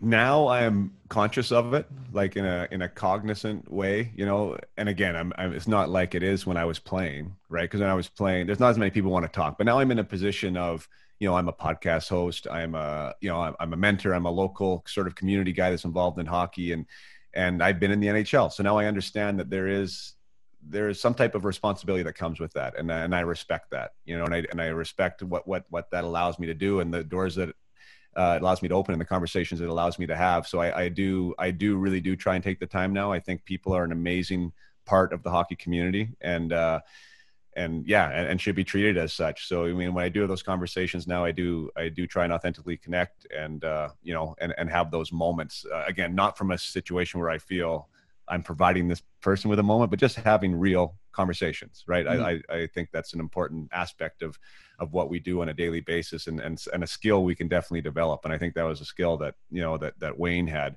To get back to your question, as a player, I I do feel that I was kind of naturally okay at that. You know, if if I can say that, like I I was never I wasn't rushing past fans. I always took the time to joke or to try and get them to have a laugh or you know, to, to I guess I just say have that connection or have that moment. I, I, I never felt better than I never felt entitled in that scenario. I always felt appreciative. So I think that reflected in my relationships with with those that chose to want to have a conversation with me. And you know, I guess everyone has bad days, and maybe I wasn't always that way, but I, I you know, I, I think I was naturally like that and was appreciative of the attention that whatever attention I got.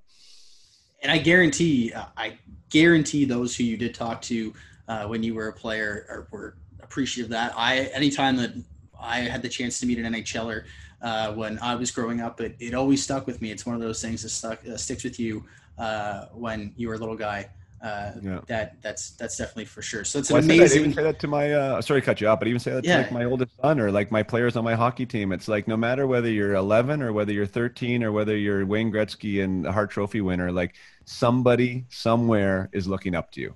You know, and uh, and how you carry yourself matters how you interact with those people matters the impressions you make matter and your example matters and um, and yeah you don't want to be a guy wearing an nhl jersey to have an impact you know that's for for, for darn sure uh, and and the earlier that we recognize that and have conversations about it, it just makes us better people right? And i think those are those are good skills to develop. Yeah it, it just also continues a cycle of goodness if that makes sense. Like i remember um, glenn healy and i told the story in this our second episode uh, with with Mike Ross. Glenn Healy invited me and my dad over to his house because my dad fixed some lawn equipment for him, and he signed a bunch of stuff for me. And he took the time to to uh, to chat about his cup with the Rangers and his time with the Leafs, and it just it absolutely made my day. And and I I want to spread those good stories, and I find that it just continues a cycle of of, of good stories and, and good people doing good things, if, if that makes sense. Weirdly enough, but no, totally uh, yeah, but uh, that's that's unbelievable that you had that that, that awesome interaction with Wayne, and he's uh, he's given you that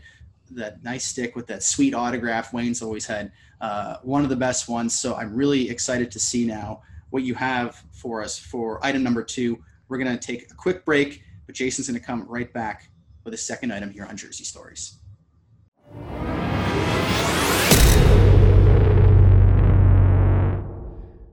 So we're taking you making use, I guess, of uh, Nick's breaks. He was planning breaks for his sponsors, which I think is a good time to maybe talk about sponsorship because the success of the podcast is real, and there have been a few people, uh, a couple companies reaching out, um, interested in sponsoring the podcast. I'm not in a huge rush to uh, to choose one or to pick one. I'm grateful that that people want to be a part of it, of course.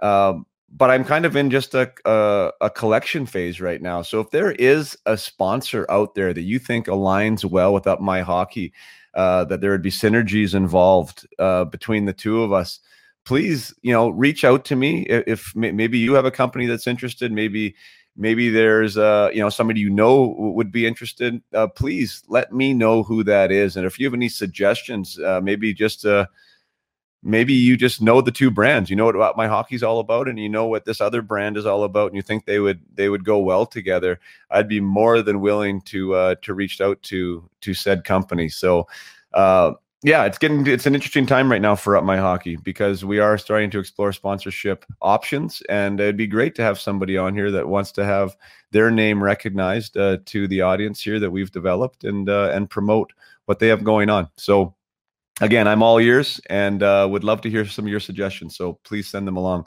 Best way to do that is at jason at upmyhockey.com, jason at U-P-M-Y-H-O-C-K-Y for interest in sponsorships or suggestions.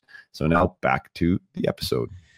All right, we are back here, episode number six of Jersey Stories with Jason Podollan. He's got this lovely Wayne Gretzky autograph stick that he shared with us. And uh, what do you have for us for item number two? Well, I guess I'm going to go backwards down the timeline uh, for this one. And I'm an eight year old kid at this point, uh, just a fan, just a guy who wanted, you know, loved the game and wanted to be in the NHL. And probably the glory years sort of of my fandom. I think I'm not sure, but maybe every kid like that kind of eight to twelve ish range is that's, when you're. That's when you lock, right? That's yeah, the key age. I. I, think so. You know, because you're you're, you're nowhere near an, an, adult. You're nowhere near a man right? And these and these figures that are playing on the tv just seem superhuman and it's just it's just such an interesting magical time really. And i was uh it was 1985 and the all-star game was in calgary. And i was just about to so it was 1985 i was born in 76 so i was eight I was just about to turn nine. So it was for my birthday present that my dad got tickets to uh to the all-star game in calgary and my dad being a little bit of a maverick and and a little bit of a guy who doesn't like rules too much he he concocted this plan prior to us even going to get us in the dressing room. And so like it was back in the day when like the printers were like the size of your car and uh you know and, and, and pcs could barely fit on a desk. And and the, the printer paper was was the type that had the holes on the outside that had to run through the thing. And anyways, we we had this word program going, and we and he he wrote he, we made a press pass essentially. He made a press pass for himself, laminated this thing that said press on it. Uh, brought brought his camera that he I think he may even borrowed some special camera that made it look like he was he was some professional and and so we watched the game and we go down with every other fan that wanted autographs after. And he goes, stick with me, stick on my hip. He says, you know, and I'm like seven or eight or whatever I said I was. And, and he's got this pass and he showed it. And I mean, there was no such thing as like official press passes back then, I guess. And got the head nod and we were in the dressing room. We got into like, we got into both dressing rooms, the, the Wales conference and the Campbell conference and I was on absolute cloud nine in there, if you can imagine. Like, you know, like every single star, like walking around and having interviews, and I could talk to whoever I wanted to. And um, ended up meeting Mario. It was a little bit of a downer. I mean, he was young at that point. Like, yeah. I think it was his, I think it was maybe his rookie game. So he he didn't speak any English at that point. So I mean, there was no necessarily conversation. I, I got an autograph, which was super cool ended up uh, but ended up having a conversation and this is where the story goes with uh, tom Barrasso. so it was his second year in the league. He was I think 19 he just come off a vezina trophy and a calder. And uh, and he was just an amazing dude again right? Just took the time with this eight year old kid like didn't rush me through like got down on one knee grabbed a stick that he used that game. It's got a crack in it and like in a puck mark and stuff. And he says here i use this in the all-star game. And like and that was again i mean was I a Tom Barrasso fan prior to that? No. You know, like, do I think he's an amazing dude now? Yeah, hundred percent. You know, and his sticks on my wall, and he had an amazing career and everything else. But it was it was more just because it was like I almost had to figure out who he was after I left. You know what I mean? Like I, I yeah. at, eight, I, I, didn't know everybody. Like I knew who he was, and all these guys were good, but I had to like find out who he was after and realized, you know, how, how kind of what a big deal he really was at that time. You know, and and that he didn't have to do that and that there was a lot of other people there and you know all these other things that that made that moment special for me and and looking back on it now like who knows? I have no idea but he was only 19 himself right? Like yeah. that might have been part of it at that point because you know he he was a kid too right? And and, and maybe he had a little bit of that youthful exuberance in him still. I don't know what he was like later on in his career at all but i just know that that that dressing room story and that moment in time with me on my birthday and spending five minutes with Tom Barrasso and having his stick and carrying that stick out of there with a big smile on my face. I happened actually to get uh, Steve Yzerman's stick there also, but that was that was really awesome for me because he was he was more on my radar of like plus I was a forward and everything else, right? But uh, he never gave me the stick. A trainer. I asked a trainer if I could have somebody stick, and he came back with with uh, Steve Yzerman So me having Steve Yzerman stick is super cool, but I never really actually met him, and he never physically gave it to me. But I did. I walked out of that dressing room with two sticks, Steve Yzerman's and Tom Barrasso. So that was a pretty awesome trip for for me. Good call by your dad to make the fake pass. Now, oh. did you ever get a chance to to tell Tom this story? Have you ever said, "Hey, Tom, I got this stick. You remember giving this to me back at the '85 All Star game?" Never met him. I've never met him since, uh, and I never I never had a chance to play against him either. So uh, so no, but I would definitely he would obviously be something that I would have no problem uh, telling him uh, and and sharing. I even got a picture from it too. So um, there, there's there's photographic proof as well as a stick. Okay, I'm making it my goal now for a future episode that we're gonna get Tom Barrasso on, and we're gonna we're gonna connect you and Tom together hmm. and uh, and share that awesome All Star memory. But did your dad ask any questions? Like, did he pretend to actually be a reporter, or did he just show no. the pass. No, he didn't. He didn't ask yeah. anything. It was just to get you in there to meet your. Yeah, just to get me in there, and then he would take pictures of me with whoever I was talking to. Right, so there was a yeah. rolodex of kind of photos of me with NHL guys. Um, but yeah, no, he wasn't. He wasn't taking notes or interviewing anybody. He was just officially just to try and get us through the through the door. Once we were in, we were in.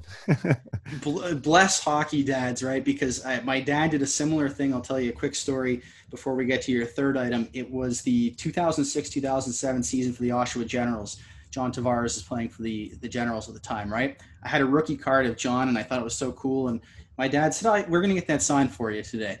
And so my dad happened to work with uh, uh, his boss at the time was a scout for the Sarnia Sting, and he, he so we go down to where the security we have no proof of anything of who we are, right? No proof that we're going to meet his scout. But my dad just says he was always a smooth talker, and he said to the to the security people, he's like, "Oh, we're, we're going to meet to his his boss at the time's name. We're going to meet him." He said to meet us just down there. Oh yeah, okay, sure. So we we walk down there before the game starts, and the Gens are coming off the ice from warm up, and you know here comes John and stuff, and I talked to him and give him my card, and he was a nice guy, and uh, and he signs this big, beautiful. Uh, I'll, I'll, splice in a picture of the card here. I think I have it somewhere over here uh, in one of my binders. He signs it. He couldn't have been more nice. And I was actually on the subway in January of 2020 when the Leafs were doing their outdoor practice. And I don't think John was. I think you know, he looked kind of tired. They just uh, come off a game, I think, the night before, and and I don't think he fully took in what I was saying. But still, I got to share that. Like, hey, John, remember this 13 years ago when you signed this card? He clearly didn't, but he was still nice enough to put up with my story. But yeah, similar thing. Bless hockey dads for uh, for helping uh, guys like me and, and your dad as well meeting some of their heroes. Really my cool. Heart, my heart was beating so fast. Like I remember that like it was yesterday. Like whether we were gonna make it through security yeah, there, yes. right? Like oh yes, my gosh, like, oh, crap. What if yeah, what if fun. we get caught? Type of thing, right? Yeah. But that's awesome that you got to meet uh, some of your favorite hockey stars. So now I'm really intrigued to see what you have for item number three after two amazing stories. We're gonna take a quick break and be right back with Jason Podollan.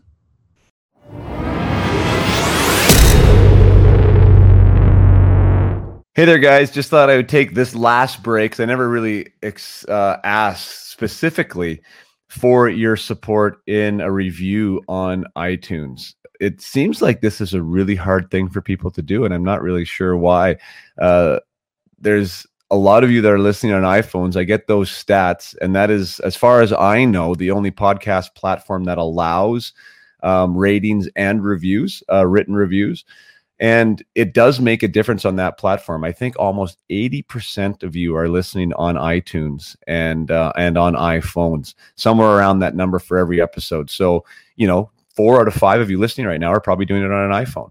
And I know how many people download the episode, and I also know how many reviews there actually are on the podcast. So the numbers just don't add up. And honestly, it is such an easy thing to do. You just go to the podcast. It's the first thing you see up in the uh, up on the uh, heading bar there. It says ratings and reviews, and you can you know you can leave your own rating and you can leave your own review. It would be super beneficial to the podcast. It does help in the uh, organic search for people when they look up hockey podcasts or what they're listening to or what iTunes chooses to show people who listen to hockey podcasts. And uh, the more that the up my hockey gets showed to people obviously the, the, the quicker the, the the messaging that we're that we're talking about here gets into other people's um, playlists. So please do that. Take the time. Press pause. Um, leave a couple reviews there if you haven't already and it would be much appreciated. And it'll be appreciated by the person who gets to experience it because of the uh, of the time you took to take the review and increase the uh, the search results for up my hockey. So I'll leave you guys with that. Uh, now back to uh, to the interview and my my third my third memory here, my third favorite uh, memory of, of playing. And we're back with Jason Podollan, episode number six here of Jersey Stories. He had uh, pretty cool times as a kid at the 1985 All Star Game, getting a Steve Yzerman stick, a Tom Barrasso stick. How do you top that? What's item number three? As you just did that lead in, I do have to say that because it, it goes hand in hand here. What, what I'm going to talk about is a picture that was given to me by a local photographer in Spokane. So it was something that was unexpected and it was a gift. And, uh, and what it represents is, uh, is really special. But it, there was a time in Germany, which I'll just go quickly, where a fan also gave me a present and a gift. Uh, it's just one that was completely unexpected, and I'll do a Cole's notes on it. But she showed up at the arena in Mannheim with her horse, a, a horse size horse that had my number, like I don't know how you do it, like haircutted into like the the flank. So there's like number nine on the flank and and something else on the other. It was the most absurd, ridiculous thing I'd ever seen. I got to sit on it because like Mannheim Arena was right in this park downtown. So like there was this grass around the I have no idea how she got it there. Like there was a horse in this park with my number on the butt. But uh anyways, like I just remember that now for the first time. That was hilarious. So that was a very good memory. I don't think many guys can say they've had a horse at the No. arena brought to them by a fan with their number. how do you how do you deal with that as a player when you heard this news? I don't know who would have said it to you, but somebody come up to you and be like, "Yeah, this lady's got a horse outside for you." Seriously, it was so strange. What? We talked about it, like I mean, to be warm, right? Like I was, Yeah. it was, it was really shocking, and like it was, and it was really weird, hon- honestly, right? But it was still No kidding. uh, super memorable. So I mean, I tried to be as nice as I can. She didn't speak great English. Um, she, I was obviously her favorite player, you know, and so you have to respect that, you know, and uh, and I'm not necessarily a horse guy either. Not that I'm anti-horse, but I'm not. No, like, just you don't know enough. Pro. yeah.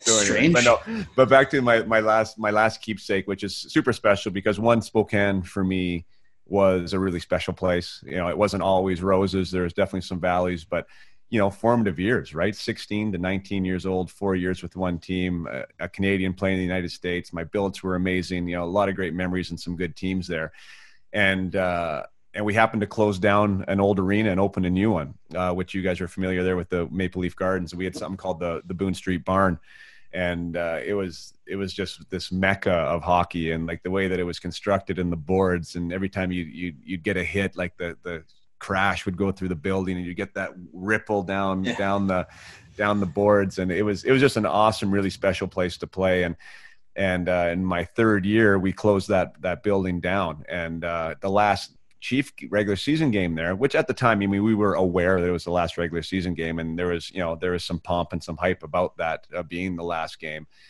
Uh, but actually no it was a playoff game. I'm saying it wasn't a regular season game. It was a playoff game. We were in the playoffs and we didn't know when the last game would be at that point, right?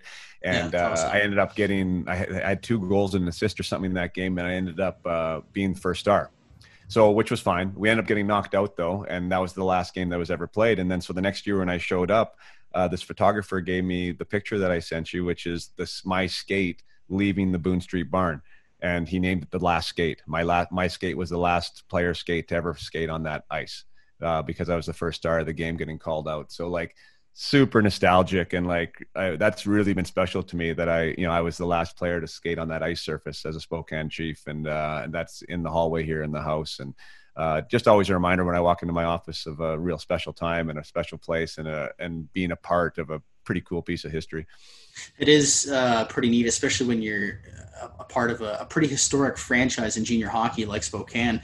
And what if if you can just think right off the top of your head and, and picture back in your mind and, and see it. What was it? What was your favorite goal that you ever scored in the favorite WHL? Goal? In the WHL, yeah. Or one that distinctly sticks out that you can clearly you close your eyes and you can just see it being played right out in your head. You know what I see, which is awful, and I know there's other guys wired like me, but I see a post that I hit. A po- of, every, of all things, yeah. a post. Yeah, we uh, we were in a playoff run. We were ranked number one CHL team in in in in the in the world or whatever. Right out of all three leagues, we were ranked number one from those rankings going into the playoffs. We had a really strong team, and it was my last year. Just got off a World Junior gold medal. Um, all the confidence in the world came back and kind of st- ca- caught fire, and uh, we were down to Portland three games to nothing. So we were number one ranked team in the CHL in the first round, playing a sixth seed in our division, and we were down three games to nothing and uh, and we were going to make history either way, Nick, because a first a first seed had never lost in the first round, and the team had never come back from down three nothing. So either way, we were making history, and uh, it was one of the only times that Mike Babcock, who was my coach at the time, he he pulled me aside. I mean, I was his guy that year, but he would never have told me that. You know, like he was just that he was he, he was then how he is now, kind of. Yeah. And uh, but he pulled me aside before Game Four, and he said, hey, "This is your team, man we gotta we gotta ride you. You know, he's like, let let's get her done. If we're gonna do this, we're gonna need you. And uh, that was just kind of the confidence, you know, uh, boost that I needed, and ended up catching fire and had 21 goals in in 16 games. Like we got out of that series, uh, we won Game Seven in overtime. It was amazing. Still one of the highlights of my entire career to be able to accomplish that. And we w- rolled through uh, Kamloops, which had Jarome Iginla and you know all the Shane Doan and Tyson Nash and Strudwick and Lukowich and all these guys. We yeah, rolled through teams. them, and then uh, and then we ran into Brandon in the final. So I had, like I said, 21 goals in 16 games getting there. Scored three goals uh, against Brandon in the first two games. We came back home and it was a shorthanded breakaway that I had. We were we were up by I think we were tied. It was second period. We were tied. A shorthanded breakaway uh, beat Laner to his glove, but I hit the post and it never went in. And that looking, and then I never scored again. I mean, so then we, and then we end up losing in five games. So we never got to the Memorial Cup. And for whatever reason that post has just always sat in my head. And i don't remember any of the 21 others that like that playoff i remember the post. And uh, kind of it's because when you're when you're a scorer like that it's crazy right? When things are going and you're feeling the mo and things are rolling it's it's fun right? And stuff's happening. And then like there was that moment and it didn't go. And then it was just like it kind of just stopped going. You know it wasn't it wasn't going in. And and uh, yeah kind of our hopes and dreams sort of died with that post. And i always wanted to get to the memorial cup so. Isn't it weird though how the human mind works how you tend to remember the bad sometimes more than the good. Like all those goals that you scored in that in that time frame, you had 21 goals, and yet it's the post that sticks out the most. It's yeah. always it's crazy how uh, the human the human mind works. But I know bef- I got bef- one. Hey, I got one for you. Okay, here we go. A quick one. Yeah. Semifinal World Juniors. That's when always been big. So we were there playing we Russia. It was one-one. I hadn't scored yet in that tournament. I was playing well but it was the first time they've ever had that format where it went to a semifinal final. So we had to beat Russia to get to the gold. And uh, and I scored coming off the wing, put one underneath the Russians' uh, goal goal um, armpit, kind of hit him in the seven hole, and uh, and then I'm scoring again that game. But that goal was like huge for our team. It was huge for me on a personal level. Uh, we ended up getting into the gold medal. We won the gold medal, and still one of the massive highlights of my career. So I mean, I, I think that first goal against Russia would be one that stands out. What's it like to put a Canada jersey on? Like I have one actually right here beside me right now, and I, I love to wear it during the World Juniors, the Olympics, but to actually put a Canada jersey on and play for Team Canada, like you're representing an entire nation. And right around that time would have been when the World Juniors started to get real popular too. What's that like? Nothing beats it. Yeah, I mean you've heard you've heard it before. I mean I again, I mean I've had guys on my podcast where you you know there's guys that can go on and play 10, 12, 15 years in the NHL. And if they won gold at the World Juniors for Canada, like that's their highlight, assuming they never won a cup, right? But I mean, it, it always ranks up there, like in that type of rarefied air. It's just, there's something completely special and it's it's such a moving thing because again you you have those formative years of 8 9 10 you're at home you're watching it's become a part of canadian culture right? You do this over the christmas break. You yeah. watch these kids who are wearing their heart on their sleeve every christmas trying to get this thing done.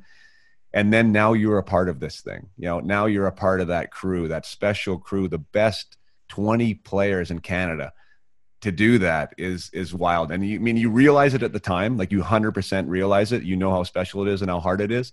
But you know even now like looking back right i mean four different nhl teams scoring here scoring there. I had a pretty successful career. Like that is that is definitely like way up there to be able to do that and wear that jersey is a super special thing. Hey i can still watch uh, whether it's world juniors olympics world championship whatever it happens to be when a team canada team wins gold and they're all standing on the blue line watching the flag go up and they're singing that anthem it, it gets me every time so for you to be able to to do that i'm sure going back and watching something like that it probably feel all those emotions well there's something so innocent about it right and i think that's why it's yeah. so compelling for the for the average fan is because you know none of us your kids, right? The, the, yeah. Your kids, and, and you're still chasing that dream. Nobody there has play, played in the NHL yet. You know, you you've had great careers, obviously, but you're you're emotional, you're young, you're trying to figure it out, and like, how can you not get behind an 18 year old kid that's just pouring it all out, you know, every night? You know, it's just it's something that's easy to fall in love with, and uh, and I think that's what you know TSN has done such an amazing job of capturing, and and really we owe it to them. Like their coverage of that event has been something really special for Canadians to follow. Yeah, it really has uh, that, and uh, and these right from 91 onwards and, the, and, that that big one with Lindros and then since then it's just exploded into this thing. Like you said it's a two week phenomenon right around the Christmas break. You know you, you you have your Christmas day and then Boxing Day maybe you do some shopping and you come home and it's World Junior time and uh, it's one of those great traditions. Hopefully, it's just as good this year uh, uh, in a bubble uh, coming up. And uh, coming up in just a sec, we're going to take our last break, and I'm going to share a quick story about this jersey, jersey number six in my collection. This uh, signed Phil Kessel jersey, and so we will be right back with Jason Podollan here on Jersey Stories. yeah, the to, to, win a World Junior, man, that's that's got to be up there. Is is just Oh, it's an oh, amazing it's feeling, right? Yeah, oh, it's, it's absolutely nuts. Do you remember singing the anthem and then doing the whole, oh, you know, yeah. you're on the, on yeah. the blue line stuff? Hundred percent, and it was a relief too, right? Because I mean, there's always pressure on Canada, but we, Oh, was, yeah. for us, it was the fourth one in a row. So like, Yep. you did not want to be the team that was gonna like not get it, right? It was, Yeah. it was uh to get it done was a big relief, and also, I mean, jubilation too, for sure, right? Yeah, because the way the, the attention that it gets on it, it's almost like Olympics junior now, right? Yeah. It has been. Yeah. All right. And we're back to conclude episode number six of Jersey Stories. And Jason, you've shared with us your Wayne Gretzky autograph, your Tom Barrasso stick, that sweet picture of you being the last player to come off the old barn back in Spokane. And uh, I'm not sure this jersey uh, lives up to what you've you've brought to the table, but it's a pretty cool one because it's one of my uh, signed jerseys. I got this jersey for Christmas back in uh, would have been 2009. This uh, Phil Kessel jersey, and I'll splice in a picture. And uh, this is one of the ones that the Leafs uh, started wearing in 2007. That was the the T-shirt jersey, as they called it, where there was a little bit of lack of detail. You had the the focus on the logo, but there was no shoulder patch. There were no stripes at the bottom. But still, I really wanted a Phil Kessel jersey because the Leafs had gone uh, a little bit of time without a real true superstar, real goal scoring uh, monster since Matt Sundin had retired. Went through a couple of seasons where they didn't really have that that go to top guy. And so I, I remember the trade in the, the preseason of 2009. Said I got to get myself a Phil Kessel jersey, and I did. And Phil came here, and Phil did what he did. Right, he scored goals. Um, and no matter what you think of uh, Phil on or off the ice, he came here. He scored a lot of goals, and I really wanted to meet him, and I did at the what was then the Mastercard Center, uh, where the Leafs practice out in Etobicoke, and I feel I don't know if I feel bad about this, but I don't like bugging players, and what I mean by that is, you know, if they're just out on their own doing something. Back when I was younger, anyways, I don't ask for autographs anymore. But asking for an autograph, I never really wanted to intrude a lot, especially you know, never ask somebody while they're eating that type of thing, right? That's just let, especially if they're with their family, don't don't bug them. And Phil was on his phone, and I didn't know if I'd ever get the chance to meet him. And Phil was talking basketball with somebody as he was walking through the parking lot. You can't do it anymore; they've fenced it off, and for good reason, because who knows? I could have been some nutcase approaching him, right?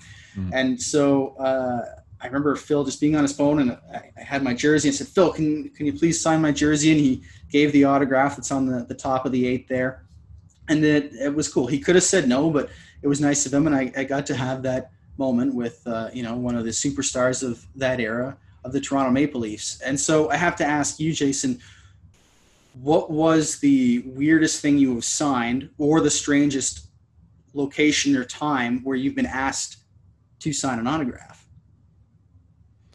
Oh wow, you put me on the spot here. Strangest thing I've signed. You ever signed like? I think I signed that. I think I signed that horse. You signed the horse I think I signed the horse. with. Um, How's that? I signed a horse. I did sign the horse. You want me to sign the horse? I'm like, are you serious? She's like, yeah. So I signed the horse with a marker? with a marker. I, I I'm trying to process that, man. Like you signed a horse. First of all, there's a, you got to remember there's a lady bringing a horse to a game, which is strange enough in itself. And then to say, hey, on top of that, can you sign my horse? I know, we got to find this lady, and I got to go through somewhere in Mannheim and go through the phone book and uh, contact the Mannheim Eagles and be like, uh, "Yeah, do you remember this fan who brought a horse to a game?" And we, we have to ask her, first of all, why, and why did you get Jason to sign a horse? That's crazy. Nothing will beat Oh. that. I don't think any professional hockey player or professional athlete on the planet may have a story for an autograph signing of signing a horse. Nothing beats that. You win. I think Hundred percent, so. you win. I've also signed a forehead. That was weird. Signing a forehead is weird, but a horse is, is more, way more strange and uh, a little more. body part body parts are a little strange too because obviously well a horse too i would think it's going to come off right Yes. like my whole thing when i was a kid was uh, i'd like to get this i never sold anything that i've ever uh, got an autograph of because that was my moment with said player you know i've have uh, signed jerseys signed cards whatever it happens to be right so it's it's always been strange to me somebody who asks for a body part to get signed or a horse to get Hey signed Nick, didn't you didn't you tell me that we kind of have a weird, strange connection because wasn't your first game like my first game? It was your. Like it was one of. It was your first point. I I thought it was your first game. You had your first game actually the day after you were traded against the Flyers, March 19th, 97.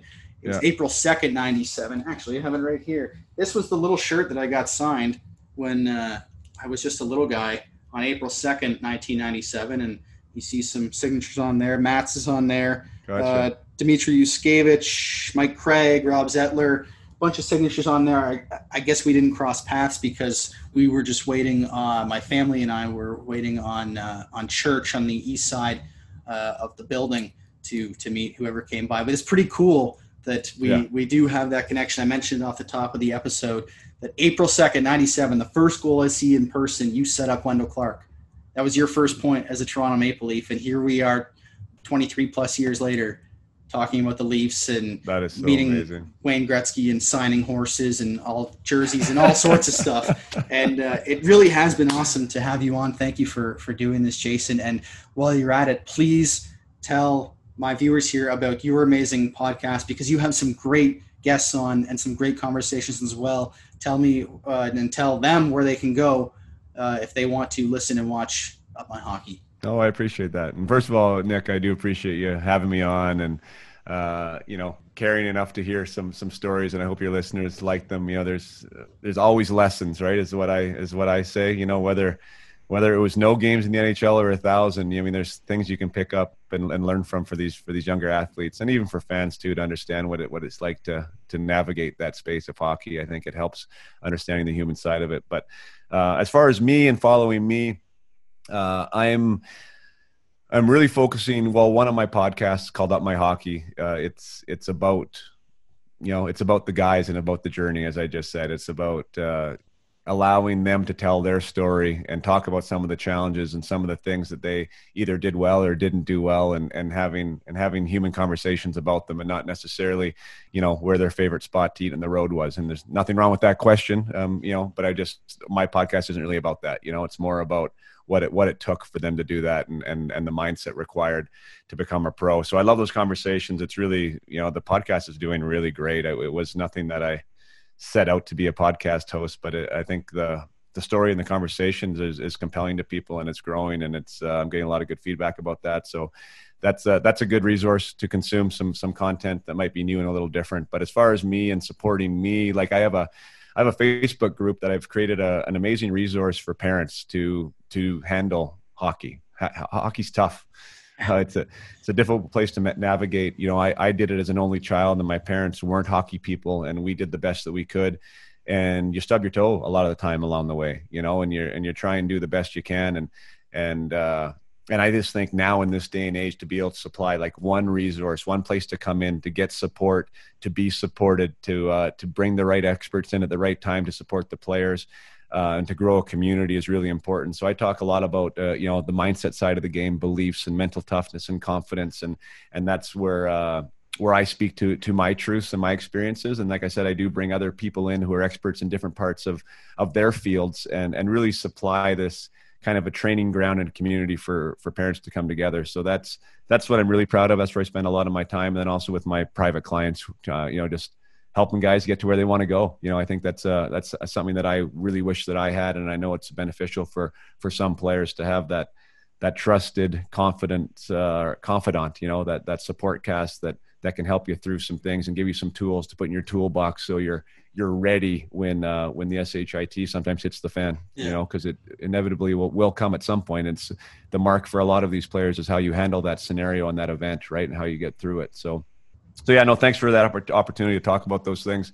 I'm on Instagram at Jason Podollan if people want to follow me there, and uh, that's really where I'm most active. And then on Facebook at uh, Up My Hockey. So that's uh, that's where you can get a hold of me. Awesome, and you can see the links to both Facebook and his Instagram account right there at the bottom of the page.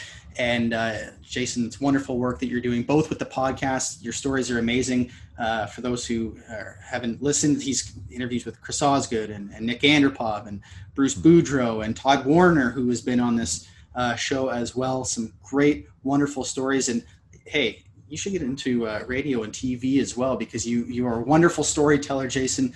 And uh, I look forward to many more episodes. And also great work that you're doing providing that backbone and helping players with the the mental stability and the the psychological uh, human side of the game. I myself, when I become a hockey parent, I've, I've had those talks with my fiance. We've talked about, you know, uh, coaching and you know how how we're going to get them into the game or if they want to get into the game and all that sort of stuff so hopefully down the road we can be in touch again and uh, yeah. maybe i can and count on you to, to help me out when i'm a crazy hockey dad trying to deal with it all Hundred percent, man, and that's the thing. We don't have to do it alone. I think that's the best part about this day yep. and age. And even you and I, like you mentioned it earlier, right? It's you you you're not victim to your association or to your neighborhood or to your team coach. You know what I mean? Like there are people out there that want to help, that can help, and uh, and you should look for help. I mean, that's part of any yes any type of high performer, right? Like has a group, a team around them to help them, you know, and that's really what I'm trying to provide to provide is that team for parents to just to clear the clouds, you know, get get rid of the fog,